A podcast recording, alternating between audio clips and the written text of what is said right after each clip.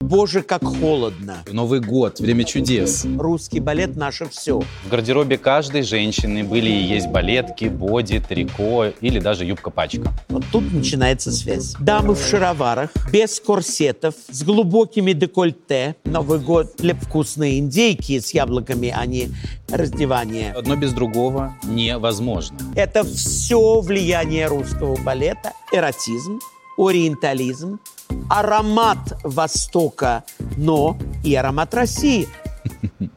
Мы обожаем дикое богатство. Это наш новогодний манифест. Bells are ringing for me and my girl. Всем балет, друзья.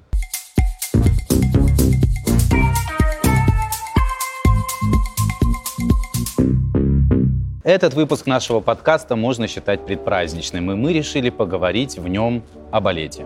Надеюсь, вы уже слышите рождественские колокольчики из Щелкунчика, а я под этот мысленный саундтрек объясню вам, почему именно про балет. Да, все просто. В гардеробе каждой женщины были и есть балетки, боди, трико или даже юбка-пачка как они туда попали, как балет повлиял на моду или наоборот. И да, вы наверняка слышали выражение «а-ля Рус». Так вот, оно тоже из балета. Обо всем этом и о том, почему русский балет всегда один из самых лучших и самых модных, узнаем сегодня от очень праздничного Александра Васильева. Здравствуйте, Александр. Здравствуйте. Как здравствуйте. ваше праздничное настроение? Прекрасно. Мы уже Bells are предвкушении. ringing for me and my girl. Сегодня поговорим о русском балете и моде. Эта тема одна из моих любимых, очень важных для истории моды, а так как, слава богу, благодаря нашим любезным зрителям, наши с вами подкасты пользуются очень большой смотрибельностью. Бешеной, я бы сказал. Вам нравится то, что мы вам рассказываем, вы удивляетесь многому, то продолжение вашего модного образования в историческом контексте сегодня пройдет под знаменем Сергея Павловича Дягилева, его эпохи, его влияние на мировую моду как одного из самых главных зеркал, которые отразили русское влияние, пришедшее через балетную сцену на различные страны мира. С именем Дягилева и русского балета для меня связаны очень долгие годы работы. Моя книга-бестселлер «Красота в изгнании», которую я даже не рекламирую, потому что ее нет в продаже. Она вся распродана. Хотя было 17 переизданий, но нет смысла вам даже рекомендовать. Можете искать. Ее не найти. Её Только не у найти. перекупщиков, может быть. У перекупщиков первое издание сейчас стоит 50 тысяч рублей, если так вам интересно. Я не знаю многих других современных авторов, чьи книги бы ценились. Я все Их не существует. Ну, возможно, существует, но мне они лично не знакомы. Во всяком случае, русскоязычных авторов. Но, тем не менее, есть английская версия Beauty in Exile. Она на Amazon тоже в секонд-хенде, может быть, только через старые руки. Э, Куплена для тех из наших э, зрителей, слушателей, которые по-английски понимают. Много выставок было сделано на эту тему не так давно в ГМИ имени Пушкина. Я участвовал в выставке, посвященной 150-летию со дня рождения Бакста. Это все очень трогательно. Итак, Сергей Павлович э, Дягилев, основатель русских сезонов, был ребенком из дворянской семьи. Он родился на севере России, в Новгороде Великом, в небольшом имении. Рано потерял мать, обрел потрясающую мачеху, которая его холила и лелеяла, но отправила все же воспитываться к дедушке и бабушке в Пермь, богатым помещикам и промышленникам, которые производили знаменитую водку, настойную на траве дягеле. И их фамилия Дягилевы была связана с этим самым Дягилем, который они так ловко э, употребляли для производства алкоголя. Денег в семье было достаточно, и дедушка Дягилева выделил даже деньги на строительство оперного театра в Перми, который до сих пор существует. И оперный, и отчасти балетный театр вошел в детство маленького Сережи. Единственная беда Дедушка был картежник, много проигрывал, в конце концов разорился. Музыка звучала в доме Дягилевых везде, и Сережа мыслил себя композитором. Он даже являлся дальним родственником Петра Ильича Чайковского. Скажу вам, что он даже сочинил польку Дягилев, которая была на бабушкины деньги издана, но образование достаточное Пермь в те годы, а мы говорим о периоде конца XIX века, дать не могла. Он переехал э, в Петербург, поступил в гимназию Мей, познакомился там с потрясающими одноклассниками по гимназии, которые станут его друзьями почти всей жизни, и посвятит себя тому, что впоследствии мы будем называть миром искусства. Сергей Павлович Дягилев, несмотря на его довольно хаотичное образование, был одним из самых культурных людей России, который очень любил искусство, любил живопись, любил русскую музыку, любил э, русских художников в прошлом, любил оперу и любил балет. Казалось бы, кто же их не любит, но не все профессионально посвящают им жизнь. И э, жизнь Сергея Павловича Дягилева была сначала связана с Петербургом, его, наверное, самым главным достижением – в конце XIX века было создание общества «Мир искусства» и журнала «Мир искусства», где участвовали великие русские художники того времени, я имею в виду Мстислава Добужинства, Константина Сомова, Александра Бенуа, я имею в виду Александра Головина, Леона Бакста, так называемых художников «Мир искусников», которые своим творчеством полностью преобразили русскую книгу, русский театр, русскую живопись и, конечно же, впоследствии русский балет.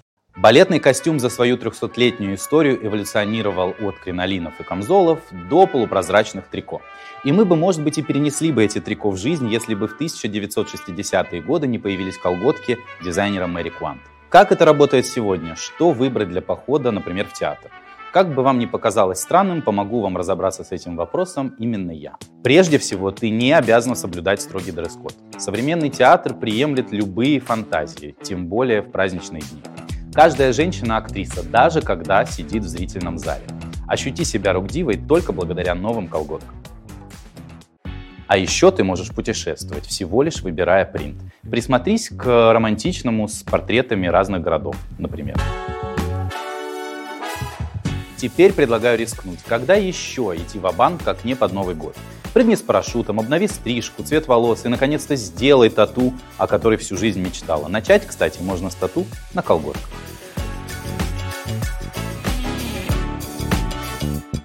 Ну и помни, кто не рискует, тот всю жизнь пьет детское шампанское. Ты собираешься на прогулку? Совсем, кстати, не обязательно идти в брюках, просто нужны правильные колготки. Так, стоп, куда ты? Я еще не договорил. Важно, чтобы это были именно кашемировые колготки. Слышишь меня? Вот, совсем другое дело.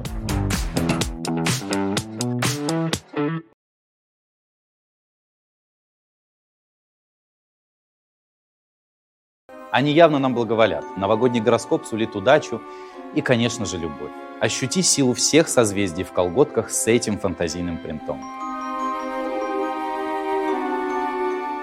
Впереди праздники, череда приятных встреч, прогулок и вечеринок. И совершенно не обязательно покупать платье для каждого случая. Используй колготки. Они легко создадут новый образ с вещами из твоего гардероба. У Calcedonia широкая линейка с самыми актуальными и модными принтами. Эти колготки гарантируют высочайшее итальянское качество, стиль и эстетику. Позволь себе небольшой каприз, подарок для твоих ножек, ведь это и есть любовь к себе, а она главный тренд любого сезона.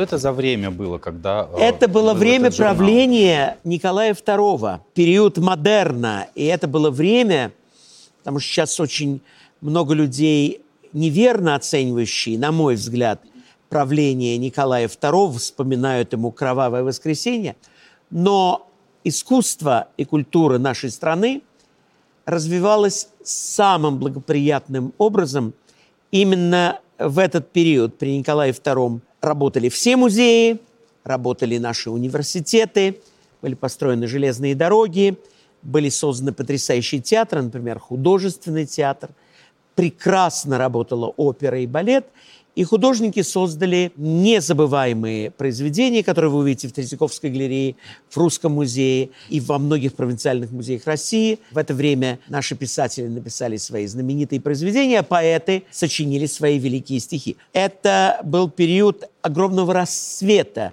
Серебряный век, мы называем этот период. И Дягилев был безусловный создатель русской культуры эпохи Серебряного века. Многие художники писали его портреты. Знаменитый портрет Серова его писал Бакст. О нем много говорили, потому что он был фигурой видной, харизматичной. И скажу вам, что его следующее место работы было дворцовое ведомство, так как он получил место при императорских театрах и э, работал в ежегоднике императорских театров, сделав после журнала «Мир искусства» это издание очень люксовым, очень интересным интеллектуальным. Но растрата денег, которая произошла во время постановки балета «Сильвия» в Эрмитажном театре, а также шлейф сплетен, которые были связаны с непростой личной жизнью Сергея Павловича Дягилева, э, любившего э, вовсе не женщин, Э, привело к тому, что ему было все труднее находить работу в Петербурге, несмотря на его большую славу и одно время даже покровительство императорского дома и княгини Марии Клавдевны Тенишевой, одной из крупнейших меценаток. Но творчество Дягилева связано, на мой взгляд, с его первой громадной выставкой, о которой я должен хотя бы коротко пунктирно сказать, это выставка 905 года в Таврическом дворце, когда Дягилев спас целый пласт русской живописи 18-19 века. Вы наверняка все знаете о художниках Левицком, Боровиковском, о Рокотове. Так вот, огромное количество портретов этих великих живописцев находилось в барских усадьбах, э, где Дягилев их не только разыскал, но и получил разрешение от русских дворян, бывших владельцев, владельцев этих портретов, семейных портретов, выставить их, его, их mm-hmm. в Петербурге. Но в это время разразилась русская революция пятого года. Эта революция привела к тому, что многие усадьбы горели. И многие коллекции живописи и библиотеки сгорели дотла но не те, которые были на Таврической выставке. И если бы не усилия Дягилева, у нас, возможно, ни в Русском музее, ни в Третьяковке не висело бы такое количество портретов 18-19 благодаря его делу. Саша, Вы... а можно вот такой вопрос? Да. Что он был за человек? Как его можно описать? Ну, помимо его деятельности Он был полноват, он был жгучим брюнетом с одной прядью совершенно седых волос с детского возраста – из-за чего его называли шиншиллой. Он говорил вкрадчивым голосом и обладал безусловным даром гипнотизма. Он мог очаровывать людей э, своими идеями и вовлекать их на большие траты денег. Это большой талант коммерческий. И большая харизма. У него был великий талант в распознании талан, э, талантов – которых еще никто не заметил. Есть такие люди, которые могут в новичке увидеть будущую звезду. Сегодня они называются продюсерами. Вот приблизительно этим талантом Дягилев и обладал, потому что он открыл миру очень многих великих артистов балета. В частности, если не Анну Павлову, которая была известна и до Дягилева, то точно Тамару Корсавину, угу. точно Вацлава Нижинского – точно Леонида Мясина, Сергея Лифаря и, э, безусловно, Жоржа Баланчина, одного из отцов создателей американского балета. Сегодня Америка Дягилеву по гроб жизни будет обязана. Декорации к Таврической выставке, я закончу, были сделаны Леоном Бакстом. И это был первый продюсерский опыт – который настолько поразил Дягилева, автора, кстати, книги о Левицком, что его следующая выставка шестого года была уже сделана в Париже. Почему в Париже? Париж а, с 900-х годов считался центром мировой культуры.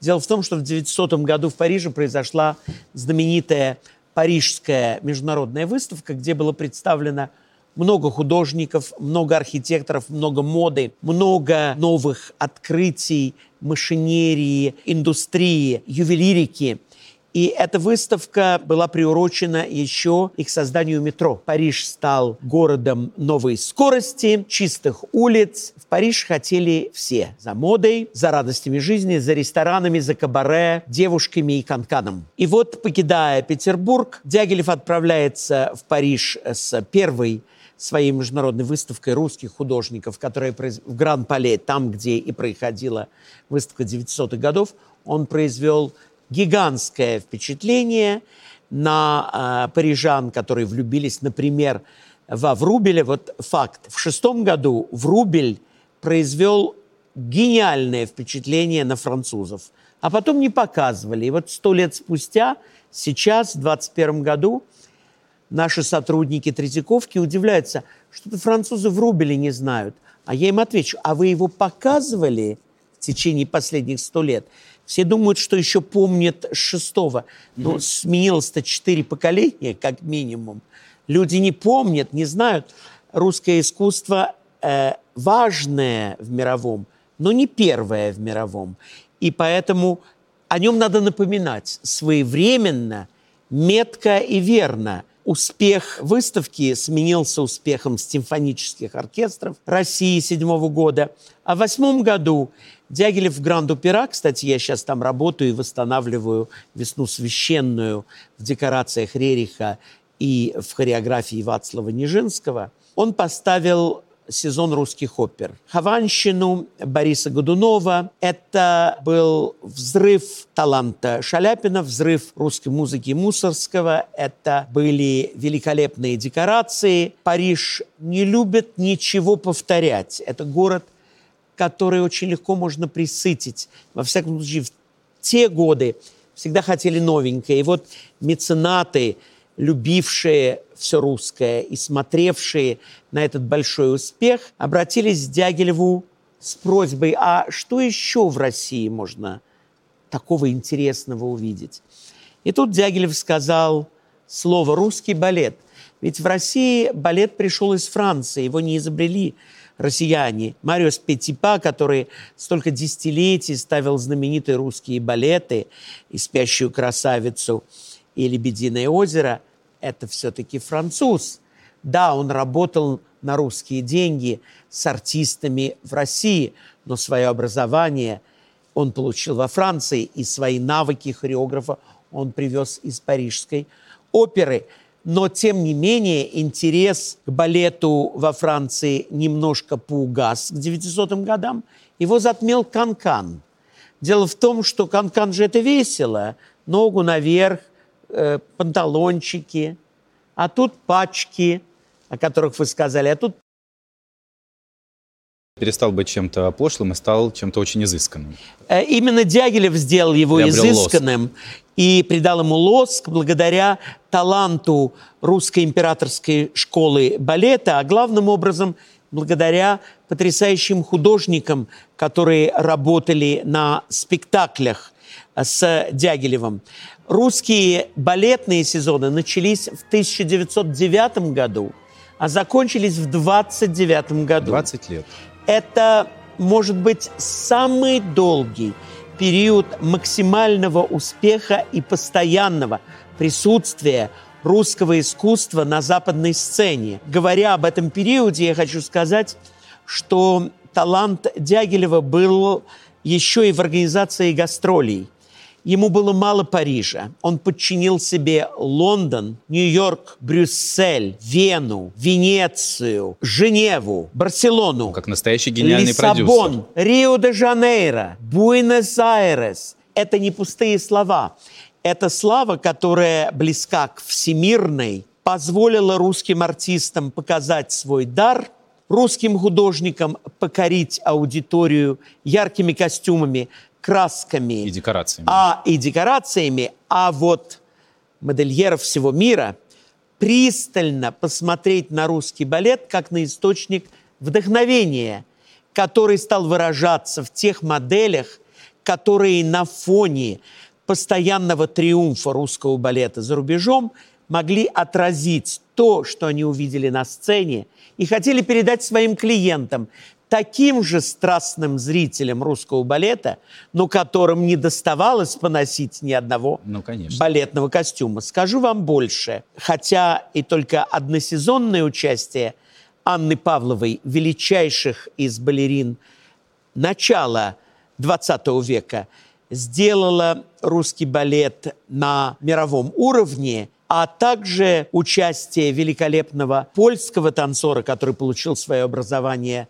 в России, в Петербурге, Вацлава Фомича Нижинского, родом из Киева, между прочим, сделала мужской танец тем, чем он стал сегодня. Раньше в балете царили только балериночки, а Нижинский был первым в мире танцором, который перешел на сольные мужские партии. И его удивительная гравитация, талант прыжка, пружинистые ноги. И уникальные ноги, да. Уникальные ноги и артистический дар сделали из этого юного танцора, имевшего хороший опыт, он был партнером даже Матильды Кшесинской, которая считалась просто верх классики русского балета в тот период. Быстрый уход Анны Павловой, которая была не согласна с гонорарами и с условиями работы. Часто артисты ссорятся с импресарио.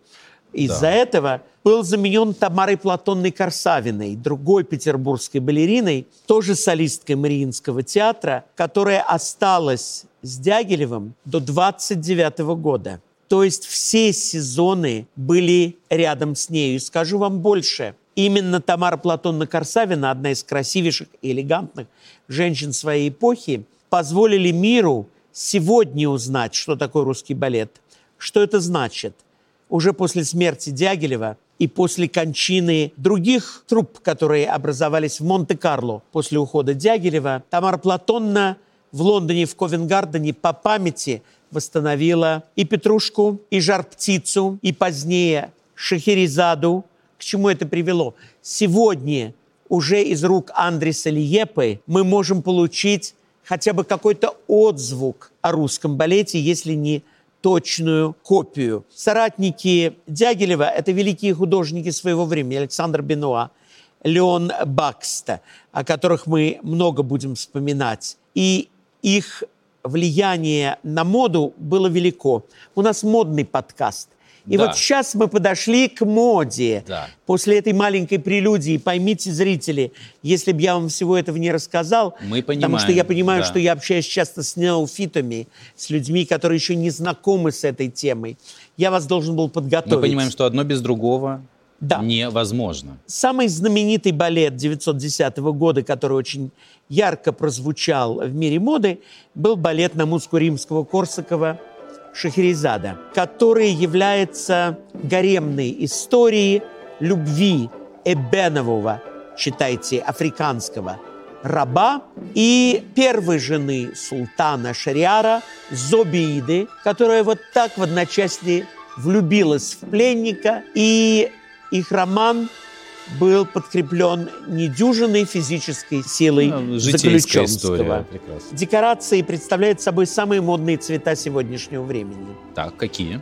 Синие и зеленые, да. в сочетании с золотым, розовым и оранжевым. Эти яркие фавистские краски, которые напоминают нам чертоги Константинопольского дворца Топкапы, были увидены Бакстом во время его поездки в Грецию – Серовым, так как он делал остановку в Константинополе. Публика была поражена не только гениальной хореографией Михаила Фокина, но и эротическим подтекстом, который они впервые увидели. Дамы в шароварах, без корсетов, с глубокими декольте, на подушках, предаются плотским ощущениям с пленниками-рабами, выпущенными из тюрьмы благодаря кражи у Евнуха связки ключей. Сцена, которую мы сегодня привыкли видеть в фильмах для взрослых.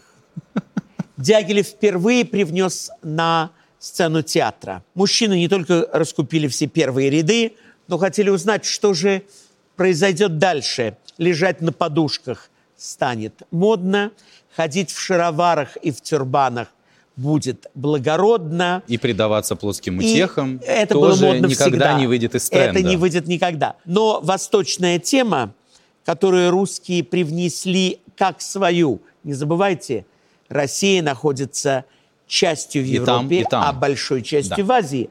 И большой частью царской России был знаменитый шелковый путь. Бухара, Самарканд, Хива, сейчас это Узбекистан. Это все принадлежало царской России. Поэтому действие Дягилева со стороны пропаганды Востока было очень легитимным. Это была пропаганда культуры, многонациональной культуры, его родины. Это сегодня мы можем сказать, нет-нет, мы отделим. Вот сейчас про украинское не скажем, про прибалтийское не скажем, да. про белорусское это вроде не наше, вот нам вот только про это. А может про татарское? А это вообще-то наше ли? Тут начинаются всякие националистические вопросы. Дружба Дягилева с Вацлавом Нижинским была, конечно, эпохальной. Ваца, так он его называл, был молоденьким. Дягилев был счастлив его участием. Не все так просто сложилось между ними. Костюмы Бакста, созданные для Шахерезады, это сплошные восточные сладости. Нитки жемчужных бус, глубокие декольте, полупрозрачные шаровары, браслеты, тюрбаны, перья сделали этот спектакль очень популярным на долгие годы. Нижинский был гением эротизма. В постановке «После полуденного сна» Фавна в его хореографии он в обтягивающем трико. Скажу вам, это первое в мире обтягивающее трико, которое сейчас на любом пилатусе вы можете увидеть, на любой йоге было изобретено именно для него. Он так гордился красотой своего тела. Мне кажется, все логично, учитывая, что он был первым мужчиной, который вышел с сольным номером. Да. Первые трико были именно а- для него. А Бакс так прекрасно обрисовал его красоту, что вот эта манкость ноготы, полуприкрытой ноготы трико была удивительной. Если я правильно понимаю, то э, парижского зрителя, м, казалось бы, такого присыщенного, поразило в русском балете что? эротизм, ориентализм, аромат Востока, но и аромат России. В 2011 году был поставлен знаменитый балет «Петрушка», где действие происходит на русской масленице, в живом театре. И это совсем другая история. И правильно ли я понимаю, что тема Востока не так сильно владела умами тогда людей, и именно благодаря русским сезонам э, Восток Тема Востока интересовала всегда, но показать ее так образно на сцене до Бакста и Дягилева никому не удалось. Да, мы захотели копировать эти наряды. Премьера, например, другой постановки «Синего бога» отнесла нас в Сиам, э, история теперешнего Таиланда, восточные ориентальные мотивы с обнаженным животиком. Кто из нас не видел этого на не улице? носил. Яркие набивные ткани, которые сейчас называют словом принт, на дамах напоминали индийские сари. У Дягилева никогда не было многих денег. Он не мог заплатить за костюмы дорого.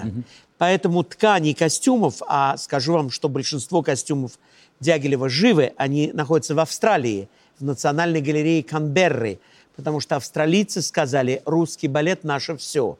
И когда в Лондоне в конце 60-х годов была большая распродажа дягилевских костюмов, австралийцы купили основную часть. Тогдашний Советский Союз ничего считая Дягилева ренегатом, и таким образом не позарились на наше народное, национальное культурное И достояние. их не привозили э, лет, мне кажется, Никогда. 6 или 7 назад была выставка в Никогда. Пушкинском музее, посвященная Баксту. Там была часть моих костюмов и других коллекционеров. Из Нет. Австралии ничего не везли? Нет. Дело в том, что в Австралии закон, они не имеют права покидать континент. Можно и Понятно. возить по разным городам Австралии, но не вне. Они слишком их ценят. Я читал там такие же лекции, как здесь, правда, на английском языке, в Канберре, в Национальной галерее, когда я там преподавал. Так вот, эти костюмы сделаны из очень простых материалов. Много хлопка, много простого хлопчатобумажного бархата или плиса, Но зато эффектно выглядит. много деревянных бус вместо стеклянных. Они выглядят благодаря росписи. Окрашены. Они выглядят эффектно благодаря композиции. Мне кажется, Получается, все приемы, которые сегодня используются и на Абсолютно. телевидении, и в кинематографе. Абсолютно. Потрясающий успех этих русских художников сменился еще и другим поколением. Поколением Натальи Гончаровой, поколением э, Михаила Ларионова, Сони Делоне, художницы родом из Одессы, которая создала уникальные костюмы для Клеопатры. Так вот, конкретно модельер Поль Пуаре, Да. бывший ассистент дома Ворд, отпочковавшийся от э, своего э, учителя и метра, открыл в начале века в Париже свое собственное ателье, которое не только имело успех благодаря моделям без жесткого корсета, но с грацией, которая поддерживала грудь, но не утягивала талию, как было модно прежде, был постоянным зрителем дягилевских русских балетов. Он описывает это в своих воспоминаниях, одевая эпоху. Они есть на русском языке, я рекомендую всем посмотреть. И скажу вам большую тайну. Поль Пуаре любил свою жену, Денизу Пуаре, бывшую манекенщицу. У них было четверо детей, и он был верен жене. Это так необычно в мире моды. Это редкость. Правда, это было в начале 20 века так. Его модели поразили и Дягилева, и в один прекрасный момент Дягилев даже задумал то, что называется сегодня коллаборацией. Раньше называлось сотрудничеством. Да. И пришел с Нижинским к Полю Пуаре и предложил ему создать костюмы. Из этого ничего не вышло. Разные обстоятельства, деньги, время. Но воодушевленные стилем Бакста и Бенуа, Поль Пуаре начинает создавать коллекции с ориентальным балетным флером. Это были 1910-е годы. А Бакст, как художник, достигший мировой славы, даже приглашен в дом Пакен в Париже, где рисует свою коллекцию восточных костюмов.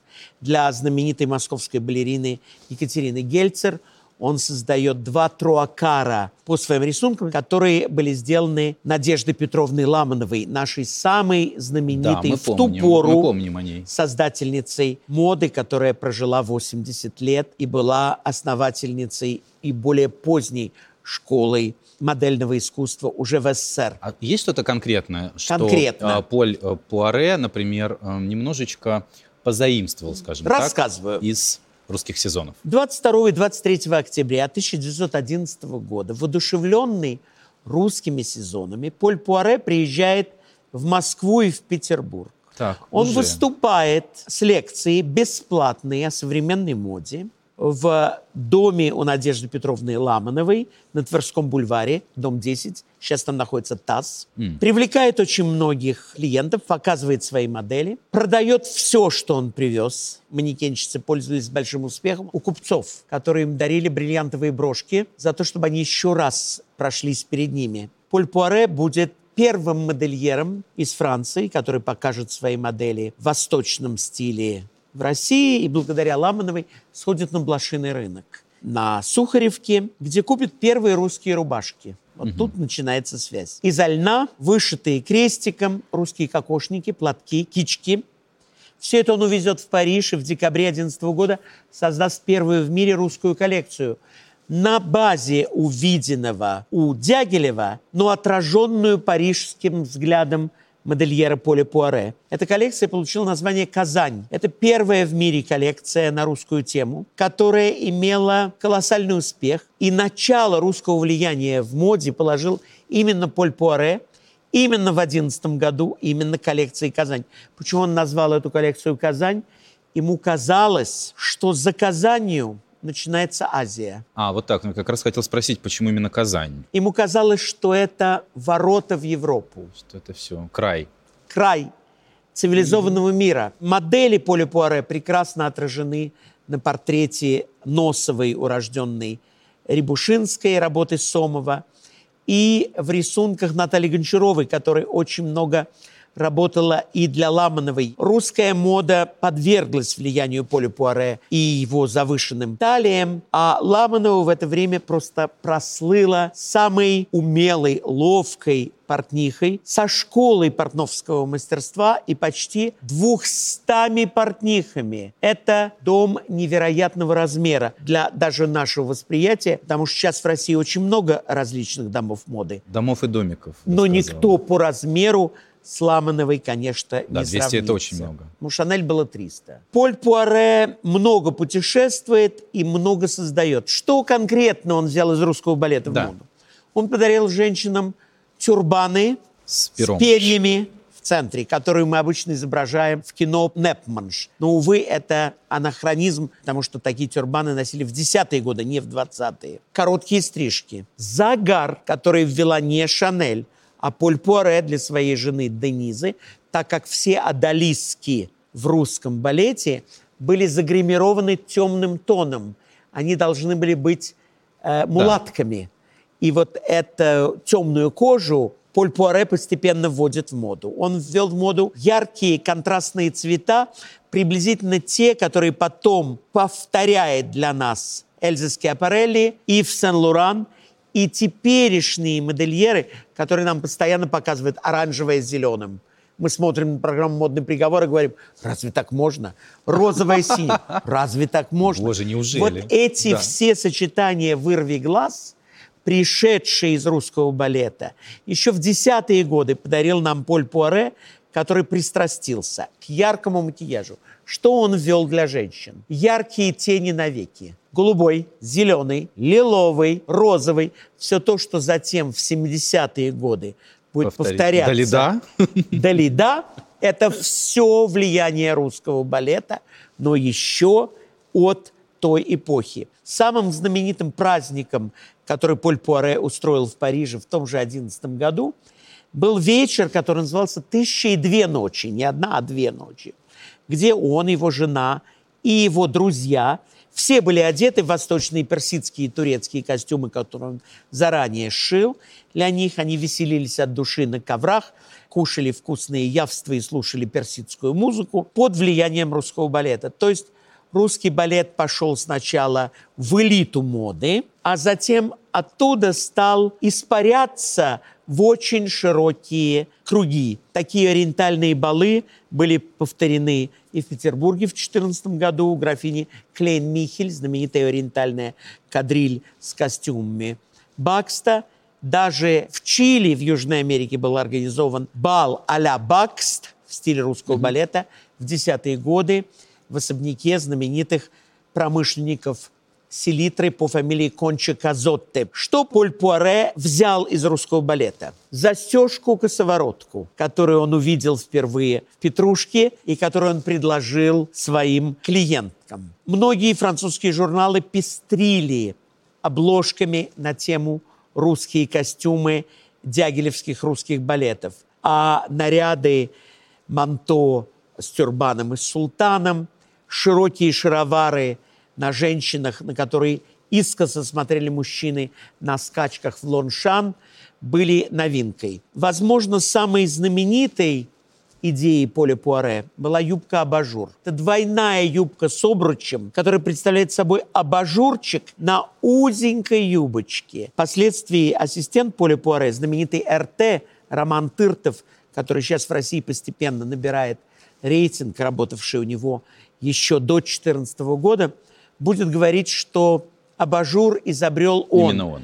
Как бы то ни было, это вышло в доме моды Поля Пуаре вместе с первыми тюрбанами. В России многие звезды повторили успех Пуаре. Актриса немого кино Вера Холодная, Наталья Кованько, которая была очень ориентальная, Ида Рубинштейн, потрясающая балерина у Дягилева. Любовь Чернышова, звезда дягилевского балета. И Поль Пуаре повторяет интерес к подушкам, гаремной теме.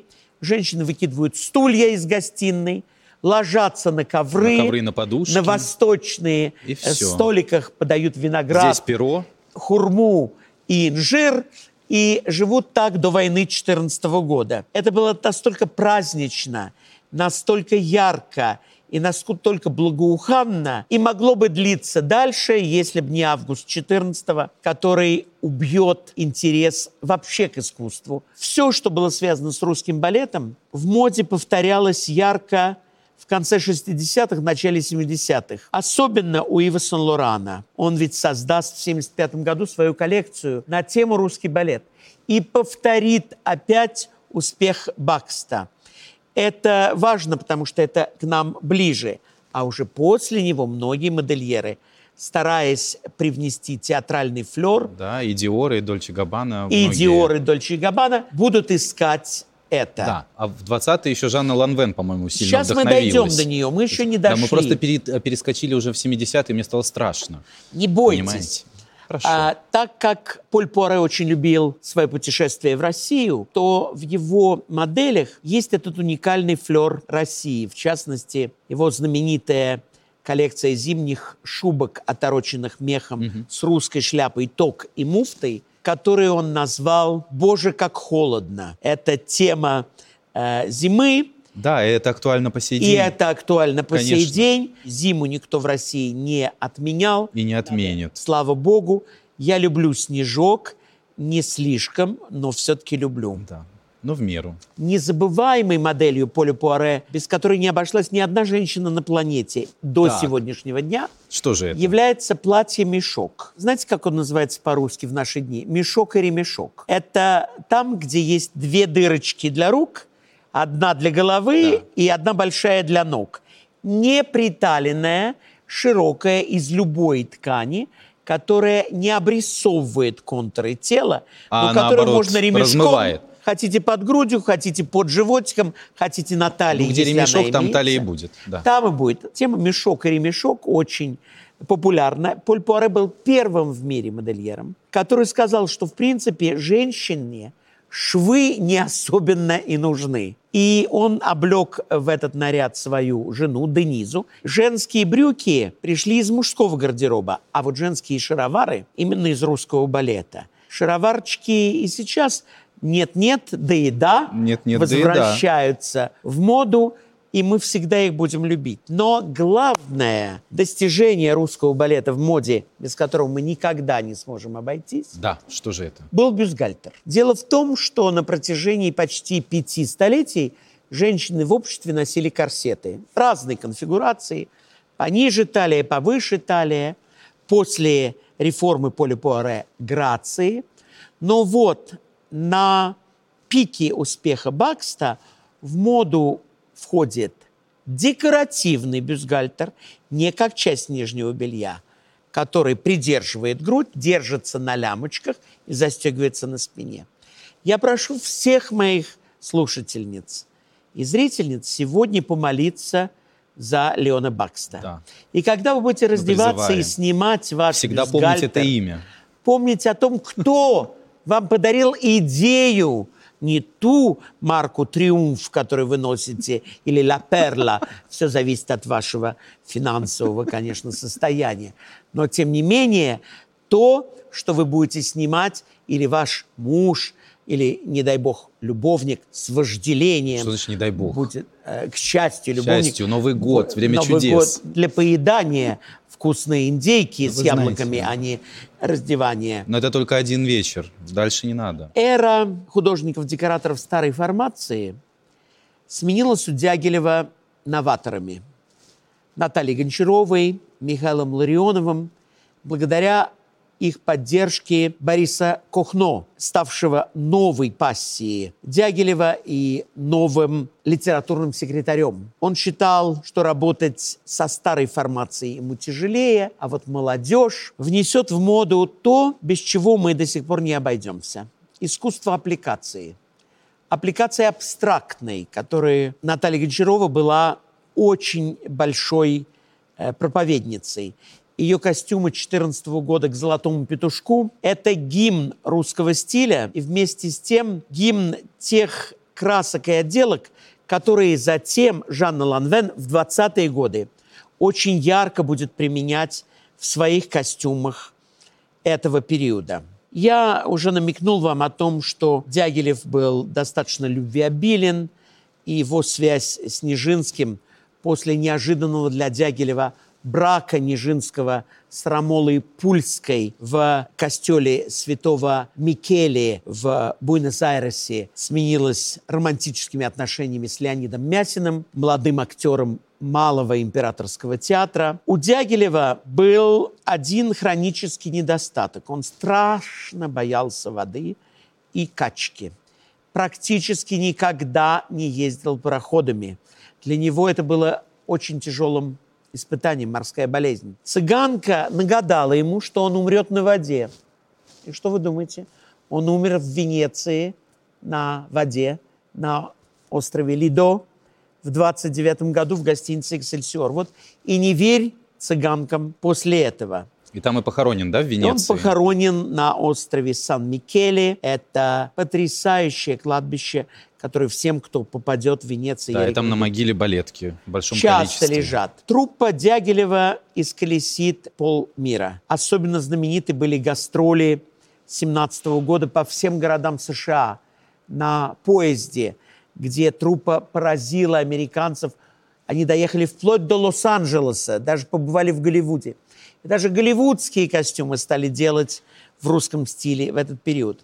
Надо сказать, что артисты русского балета одевались очень элегантно. Это не была та группа одетых в спортивные костюмы артистов, которые я часто вижу на гастролях и представляющие русский балет. Это были дамы в шляпах, в шелковых платьях, с красивыми украшениями. Это была радость бытия.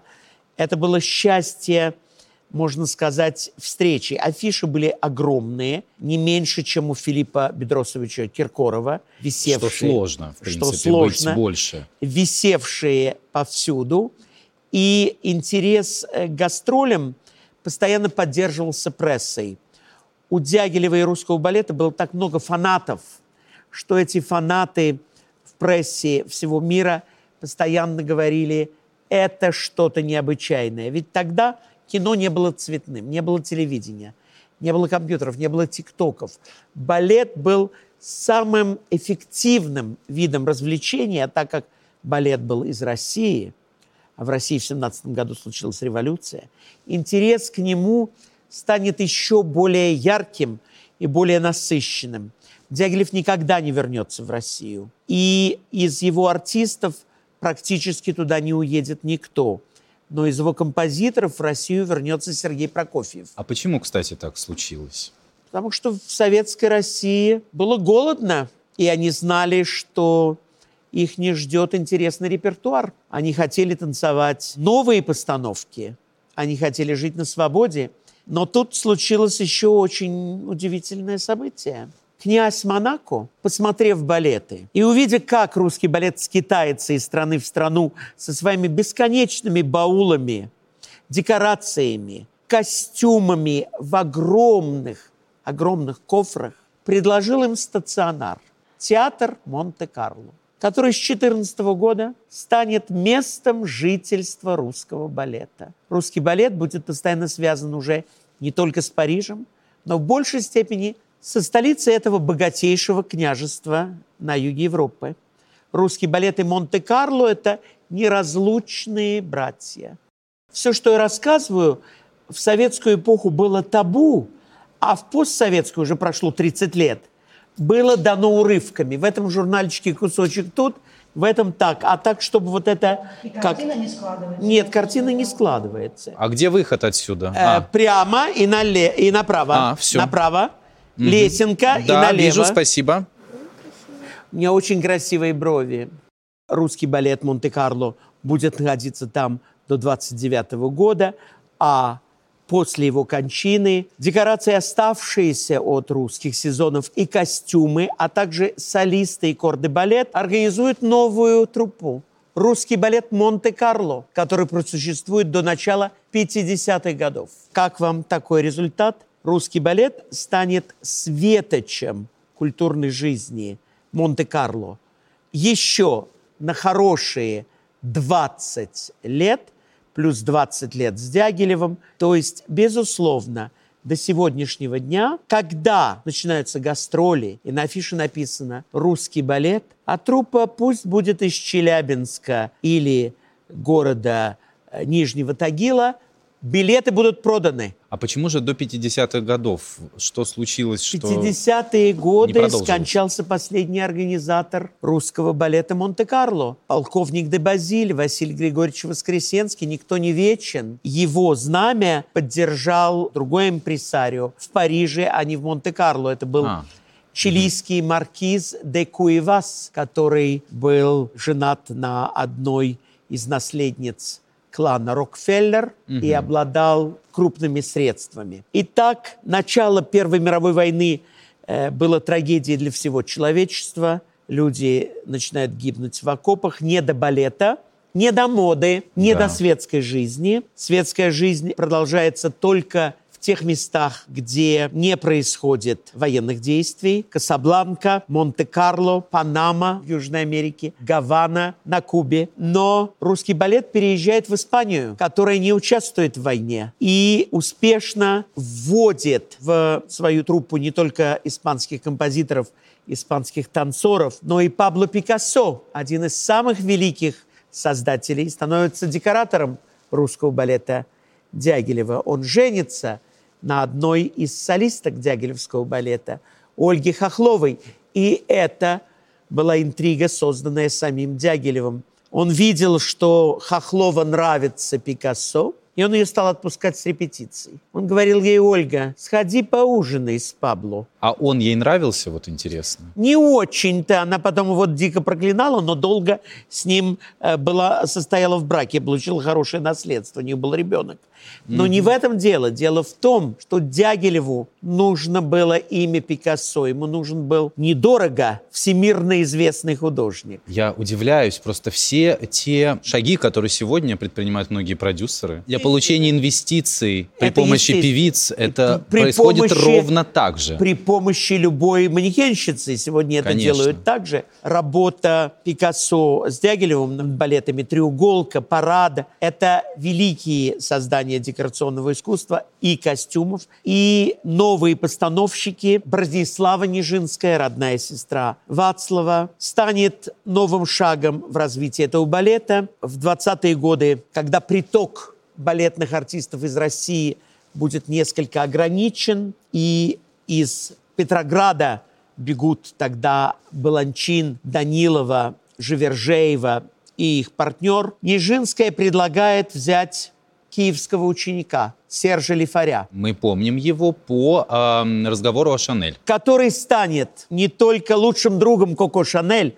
Шанель для Дягилева сделает как минимум три балета в костюмах, но это будет новая струя. Как я уже вам сказал, Дягилев умрет в Венеции от сахарного диабета. В 29 году его похоронят на траурной гондоле на острове Сан-Мигеле. Сохранилась его посмертная маска, но его влияние на мир моды будет очень-очень великим и запомнится всем и навсегда. Удивительно еще и то, что э, не только артисты балета становились звездами. Звездами становились абсолютно все, кто над ним работал. Сегодня такого просто себе невозможно представить.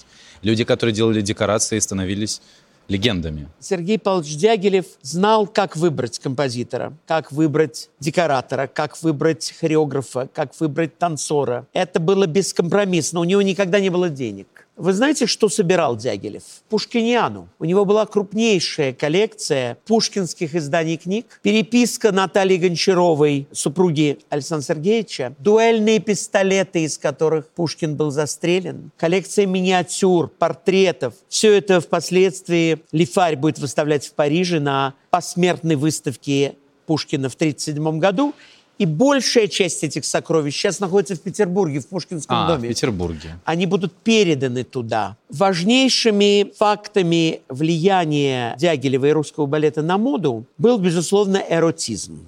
Да. После русских балетов на сценах всего мира начинают выступать в трусиках и бюстгальтерах мужчины в танцевальных трусиках Сузи, так они называются, типа плавочек. Трико и голый торс становятся нормой балетного искусства. Сами балетки плоские, аккуратные, еле приметные, часто телесного цвета, войдут так прочно в мировую моду вместе с тюлевой пачкой, трико и небольшим головным убором, напоминающим балетную диадему. На протяжении всего 20 века красавицы кино часто будут подбираться из мира балета. Пример. Бриджит Бардо была неудавшейся балериной. Одри Хепберн была неудавшейся балериной. Кстати, большая поклонница балеток. Лесли Карон была балериной.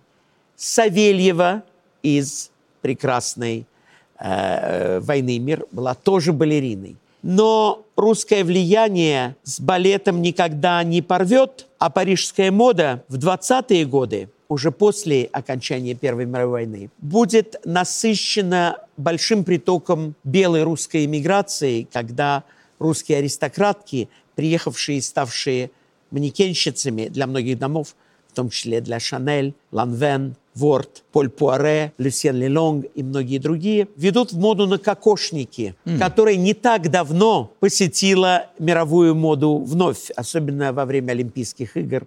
Эта волна да. поднялась. Кокошник станет одним из самых модных главных уборов в 20-е годы. Русская небольшая японечка, душегрея, отделанная мехом, сарафан. Все эти детали народного костюма вместе с косовороткой с легкой руки Дягилева войдут в мир мировой моды, и 20-е годы будут озарены русским влиянием, если не через работу русских художников, то, безусловно, через работу русских иммигрантских домов, таких, таких как Ирфе, дом Феликса и Ирины Юсуповых, таких как Итеб – баронессы Бетти Гонин-Юнгюне, Поль Каре, принадлежавший княжне Лобановой Ростовской, Арданс, принадлежавший Кассандре Николаевне Акурти, тоже баронессе, или, например, Анне Сергеевой, которая так и держала дом под этим именем в Париже. Парижанки увлекутся меховой отделкой шуб, стоячими воротниками, манжетами, косым воротом – яркой славянской вышивкой. Поль Пуаре, увы, снимет корону первенства и во многом передаст Коко Шанель, о которой мы много говорили, да, это мы в двух подкастах, помним. Которые набрали у нас небывалое количество просмотров. Но, на мой взгляд... Ну, вместе 1500 набрали. Вместе больше 1500. даже. Более полумиллиона. Я очень рад, конечно, дорогие мои, что это так вам нравится. Это ликбез, и многие говорят, почему у нас нет чего-то еще другого. Но понимаете, ведь это же бесплатное образование. Мы не можем сделать все, как хочется только вам. Мы делаем это еще и так, как хочется нам. Поймите, наше личное желание, вот так вот мы устроены. А иначе платите деньги. Это наш новогодний манифест. Да, наш новогодний манифест. Сейчас дальше пройдем. Давайте юбку-пачку рассмотрим. Сейчас мы дойдем. Юбки-пачки появляются в моде в самом начале 20-х годов. Они будут называться романтическими платьями и в доме Ланвен. Они будут создаваться еще больше в доме сестер Буэ. Это будет дико популярно. И, конечно же, часто звезды этого времени в тюлевых пачках и в балетках выходит, но и французский каблук в 20-е годы будет чрезвычайно моден. А коллекция Dior New Look не вдохновлена ли была отчасти, может быть, тоже балетом? New Look был вдохновлен женственностью, а балет и женственность взаимосвязаны. Dior любил, как любой эстет, балет, но это было не самой прямой формой его вдохновения. В подкасте о нем я рассказываю о эпохе императрицы Евгении XIX века кринолинах, которые его очень-очень... А, то есть скорее кринолины, чем э, юбки-пачки. Да. Но Понятно. тюль угу. и конструкция юбок Диора очень связана, безусловно, с самой вот идеей того, о чем я вам сегодня рассказываю и что я пытаюсь донести. Интерес к русской теме найдет свой апогей в другой парижской выставке 1925 года, когда впервые в советском павильоне будут показаны платья из рушников – с валенками работы Надежды Петровны Ламановой. Она знала, что в Париже все русское в моде, и стала использовать эти крестьянские формы, близкие к творчеству Гончаровой, которая работала, кстати, для нее еще до Первой мировой войны и до революции, и привела к небывалому успеху. В это время в павильоне Советского Союза будет выдан даже гран-при за кустарное искусство, в том числе и за участие Надежды Петровны Ламановой. Что же до Поля Пуаре? то его закат начинается, к сожалению, в 925 году, когда он не пожелает участвовать вместе с другими модельерами в едином модном павильоне и построит себе три баржи на берегу Сены для поднятия престижа своего дома. Денег будет не хватать, он выпустит акции дома Поля Пуаре. Дом раскупят многие вкладчики, он никогда не сможет им выплатить всего. И после 29 года окончательно разоряется. Он станет коми-вояжером по продаже вина и художником-станковистом. Он будет писать виды Парижа, Прованса. В коллекции моего фонда четыре большие картины Поля Пуаре 30-х годов. Я очень счастлив, что благодаря вам и нашим подкастам мы приблизили наших уникальных зрителей к тому времени, когда Россия звучала высоко на Олимпе мировой моды, и когда русский балет оказал максимальное влияние на стиль и моду. Случится ли с нами э, еще такое? Неизвестно. Это может случиться только в том случае, если наши границы откроются. Влияние культуры в постпандемическом пространстве минимально. Мы все дальше и дальше отдаляемся от Запада, а Запад все дальше и дальше отдаляется от нас. Благодаря прививкам это уже другая тема, благодаря маскам это еще одна тема, и благодаря визам это еще третья тема. Поэтому ждать огромного ренессанса сейчас предпосылок нет. Но это не значит, что они не придут в будущем. Я оптимист, и я верю, что мы сможем еще сыграть важную роль, хотя бы потому, что наш балет по-прежнему силен. Другое дело, что репертуар нашего балета не является новаторским. Французы уже видели «Спящую красавицу», «Жизель», «Боедерку» постановке Нуриева, «Дон Кихот» и видели «Корсара». Им надо новенькое с точки зрения исполнительства, декорации, костюма, музыки и хореографии.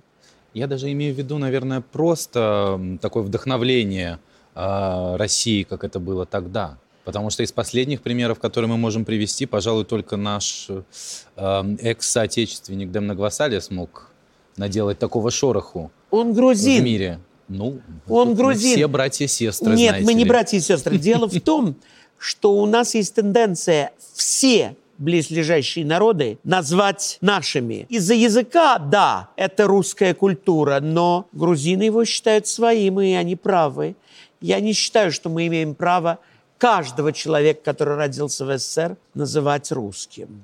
Если они хотят называться татарами, украинцами будем. или немцами, Хорошо. это их личное дело. Последние дягилевские балерины и балетные танцовщики ушли от нас уже в 2000-е годы. Они прожили очень долгие жизни. Александра Данилова, солистка Дягилева, преподавала в Нью-Йорке балет до конца своих дней. Анатоль Вильзак прожил 100 лет. Валентина Кашуба в Мадриде прожила 100 лет. В чем же секрет такого долголетия? Скажу, музыка, физическое упражнение, Да. прыжки, растяжки, диета – залог долголетия. Хотите долго жить, прекратите есть, слушайте классическую музыку, занимайтесь танцем. Все остальное не надо. Рок исключаем, жирную пищу исключаем и физическую нагрузку э, в виде поднятия тяжестей тоже. Вы видели хоть одного спортсмена, который прожил 100 лет? Я нет. А балерин и танцоров много. Я пишу своему тренеру, Александр, подождите. А мы что ему мы писать? Они отменяем, должны мы сами отменяем знать. тяжести, мы берем растяжку. Правильно я понимаю? Ну, безусловно. Вот вам и план с Нового года начнем. Правильно? Как я вам сказал, Дягилев похоронен в Венеции. Его могила всегда усеяна балетными пуантами. Балерины разных стран мира приносят их туда для того, чтобы успешно станцевать партию. Его любят и помнят не потому, что профсоюз или партийная организация дала им путевку на поездку в Венецию и приход к его памятнику. Помните о том вкладе, который Дягилев и русский балет внес в мировую моду. Гордитесь этим русским влиянием и наслаждайтесь нашими подкастами. Да. А все-таки дальнейшее путешествие тех самых предметов гардероба, которые балет русский в том числе, конечно же, подарил миру моды. Например, юбка-пачка долго путешествовала и периодически возникала в таком популярном пространстве, да, медийном.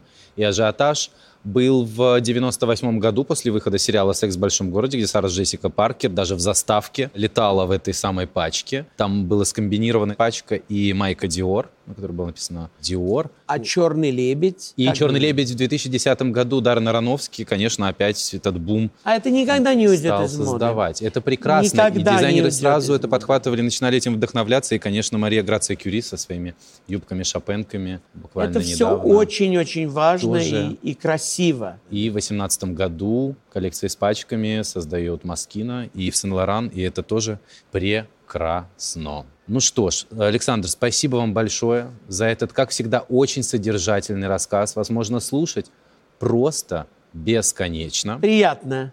Мы поздравляем наших зрителей. С и я поздравляю вас. Рождеством и Новым годом. Рождеством и Желаем Новым всем годом. счастья, море подарков, хорошего настроения, вкусного стола, бесковидного счастья и, безусловно, интересных подкастов с нами. И, конечно же, больше растяжки, друзья мои. Меньше физических нагрузок и меньше еды. Правильно я Правильно. понимаю? Александр, за что вы любите балет, скажите? Я люблю балет э, за то, что это идеальный вид искусства. Это искусство, в котором соединяется живопись, музыка, грация человека, движение, эмоция. И не любить балет было бы странно сегодня. Тем более, что в России эта школа жива и во всех странах мира. Балет пошел только от бывших дягилевских танцоров. Они, разъехавшись по свету после его кончины, основали балет в Японии и в Австралии, в Новой Зеландии и на Кубе, в Аргентине и в Бразилии, в Чили и в Перу, в США и в Мексике, во всех европейских странах и даже в Турции. Александр, а вот э, если человек только начинает знакомиться с балетом, может быть, он с ним не так хорошо знаком, с чего стоит начать? На, на что в детстве нужно надо пойти? отвести на щелкунчика, потому что это самый безобидный, начиная от Не травмирующий возраста, психику. не травмирующий психику, а дальше смотреть по нарастающей, развлекательные, такие как Дон Кихот, всегда всем понравится, несложно, с счастливым концом. Правда, Жизель немножко более грустный конец, но зато есть замечательные балеты, такие как «Лебединое озеро», где счастье небывалое в «Спящей красавице». Вообще триумф. А жар птица? Жар птица редко идет, и не всякий раз мы можем попасть на такой спектакль. Ну, я думаю, что этого списка уже хватит для того, чтобы начать свое путешествие в мир балета. Я думаю, что многие, которые живут в маленьких городах или поселках, могут начать это с интернет-прогулки. Потому что Да, сейчас это все очень доступно. постановки записаны в компьютере. Конечно. И так как мы все живем сегодня компьютерной жизнью, я рекомендую Вот всем просто посмотреть на эти постановки. Их много, полюбить это и радоваться жизни. Ну что ж, всем балет, друзья. Спасибо большое. Спасибо. Спасибо.